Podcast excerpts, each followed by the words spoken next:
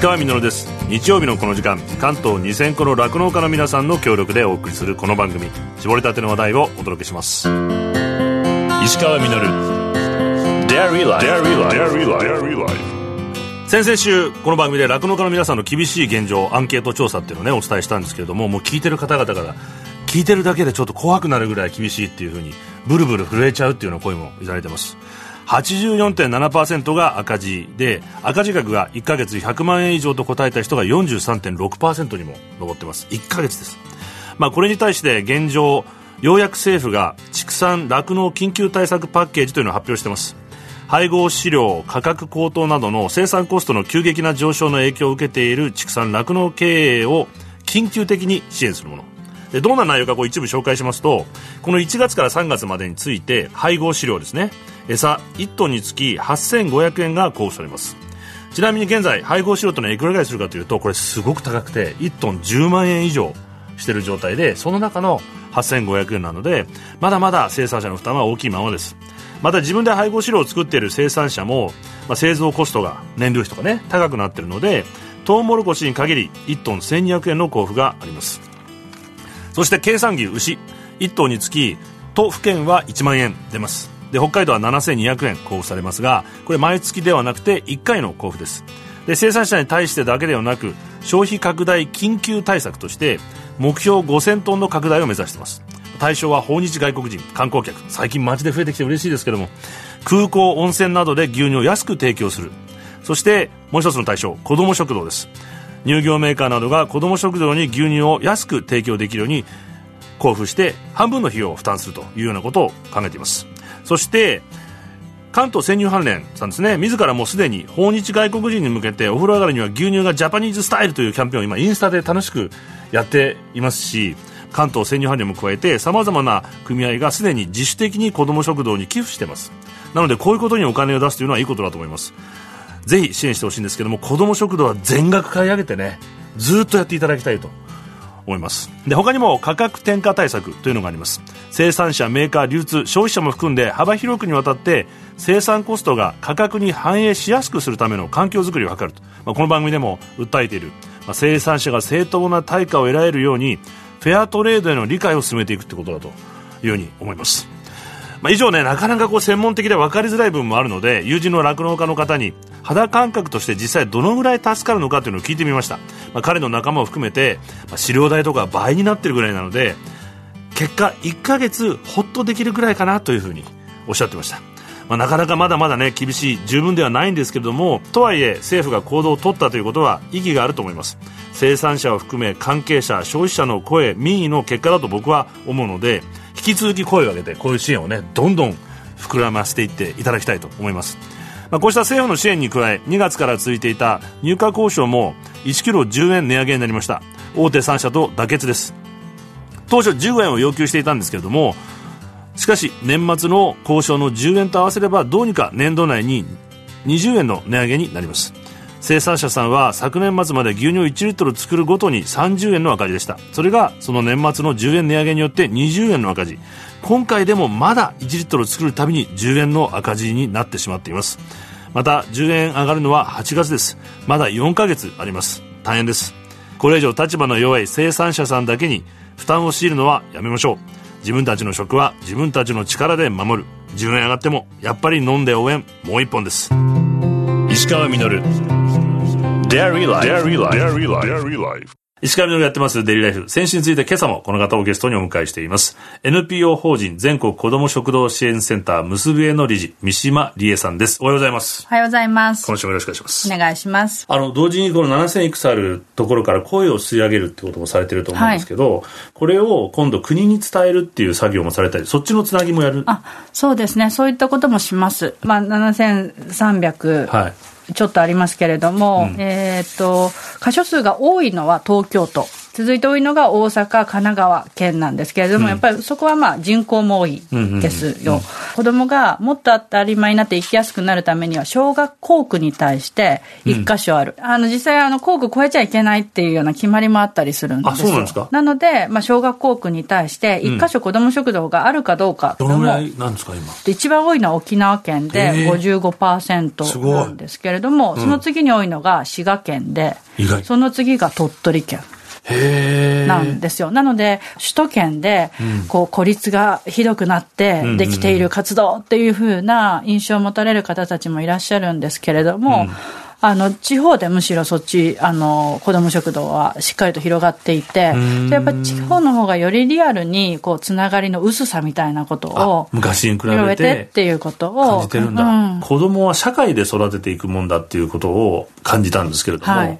でも国の制度ってどっちかというと家庭が全部責任を取るような法律的にもはいなってるじゃないですか、はい。もう一回じゃあ国はどうあれ社会でみんなで面倒を見ていくには子ども食堂っていうシステムを使う？みたいなそうですね。今、だから大人が、こう、一人で例えば夕方歩いてる子がいて、大丈夫？って声をかけられないじゃないですか。なので、まあ、子供食堂のような場所がもっともっと当たり前になって、新たに立ち上がるところもそうですし、既存の場所が、そのいろんな人たちが交わる場所になっていく。変化してってるんだ、うんサードプレイスはい。あの、実際に私が山口で子ども食堂にお伺いしたときに、一番最初に待ってたのは地域のおばあちゃんだったんですよ。ここに来ると、子供がいっぱいご飯を食べている。その姿を見てるだけで楽しくって幸せで、なのでおばあちゃんは毎回来るっておっしゃってました。これは鳥取の子ども食堂の高齢者の方が、あの、子ども食堂を手伝ってほしいって、地域の方に言われて、まあ、呼び出されたんですって。うんうんでもしょうがないなと思って、うん行かれたそうな、最初はね最初は。そしたらなんか楽しくなっちゃって、やっぱりもうびっくりするんですけれども、毎日30分散歩をするようになったんです。え気持ちが明るくなって。気持ちが明るくなって、元気でいたいというふうに思うようになって、だから本当に高齢者のなんか生きがいというか、につながってんだなっていうことを、まあそこでも教えてもらいました。いや、なんか今おばあちゃんの話をしましたけれども、あの、お母さん。お母さん。お母さんがほっとしたっていう話が、これ広島県の子ども食堂でありまして、まだ。お兄ちゃんがまだ保育園生で、下の子はだからもっとちっちゃい子なんですね。生まれたばっかりで、はい。お母さんこっちに、下の子にやっぱり手がかかるんですよ。すよね。とお兄ちゃんは、やっぱりお母さんにもっと構ってほしいんですよね。子ども食堂に行くと、下の妹の方を、おばちゃんたちが、ボランティアの子ども食堂の人たちが見てくれるので、お母さんのお膝を占領できて、お母さんもだからもう本当にお兄ちゃんが、あの、楽しそうに子ども食堂で食事をしている姿を見てお母さんほっとするって。そういうこともあるんですね、はい。はい。子供たちはどうですか？この間大阪の子ども食堂に行ったら、5年前から6年前ぐらいからやられている子ども食堂さんだったんですけど、はい。最初来てた時は小学生だったんですよ。うんうんうん。で、その子が中学生になったあら、お姉ちゃんボランティアっていう形で、まあ、食べるだけではなくって、まあ、子供たちの面倒を見たり、配膳したり、もうボランティアスタッフとして活躍し、高校生に今なってるんですけど、まあ、部活での悩みを、ん。子ども食堂のおじさんに相談してました。先生でもないし、友達でもないし、親でもないし、親戚でもないし、ずっと知っているおっちゃんと 困った時に相談する。で今の時代何でもこうなんかスマホに行って変なことにならないっていうこともあるしし。ちゃんとしたこう人間のつながりが子供にとってもできてはい。成長できる場所、えー大学生がやってる子ども食堂とかもあるんですよ。僕がたちがお邪魔したのはそうでした。えー大学生がその地域とのつながる拠点っていうか機会っていうのがとっても少なくって、まあ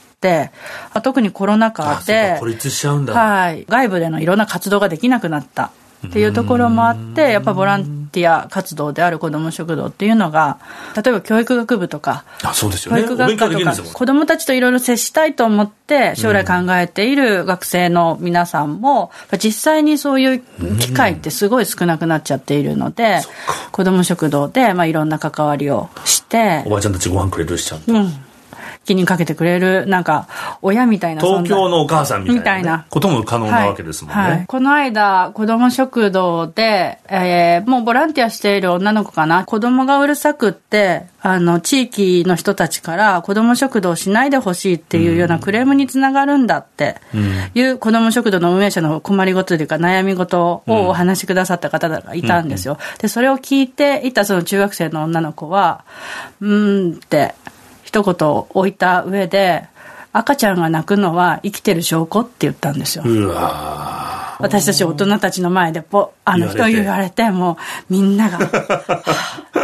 まだまだお聞きしたいことが尽きないんですが、時間となってしまいました。石川稔デイリーライフ NPO 法人全国子ども食堂支援センター、結びへの理事、三島理恵さんをお迎えしました。三島さんには来週もご出演していただきます。ありがとうございます。ありがとうございました。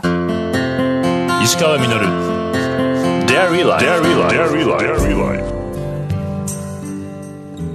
石川稔がやってまいりましたデイリーライフこの番組では皆さんからのメッセージをお待ちしております。メールアドレスはミルクアットマーク TBS.CO.JP です。採用させていただいた方にはミルクジャパンのオリジナルグッズと番組ステッカーをプレゼントさせていただいています。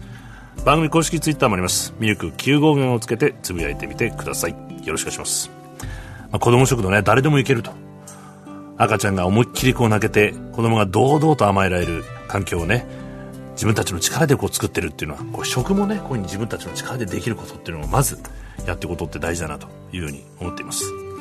手紙をいただいております。いろいろねある中で手紙っていうのも一番こうまた嬉しいです。これ埼玉県の秋元さんです。日本政府の方針はおかしいことが多いです。酪農家に限らず農業についても自給率を上げようとしません。世界に食糧危機が来た時にどうするつもりなんでしょう。目先のことにとらわれず10年先20年先を見据えて政策を立案してほしいものです。これからも牛乳チーズバターをと買い求めていくつもりです。みんなで日本の食料を守っていきましょう。ありがとうございます。もう本当にねそうに僕も痛感するんですけどもまだまだこの現状酪農家さんの負担がこう多くてこれみんなでこう分かち合っていかないと自分たちの食を本当に守れないというふうにあのおっしゃる通り思っています。でもなかなかこう現状が改善できないのもね今日の話でもこう辛いんですけども僕あの自分の人生でもなかなか物事が改善しない時にいつもこの言葉を思い出すんですけどもあのマハトマ・ガンジーが言っていたんですけれども良いことはカタツムリの速度で動くっていうふうにゆっくりゆっくりですけども諦めずに進んでいきたいというふうに思いました。石川稔デイリーライフ。この番組は関東2000個の酪農家関東生乳関連の提供でお送りしました石川稔 Dairy Life. Dairy Life. Dairy Life.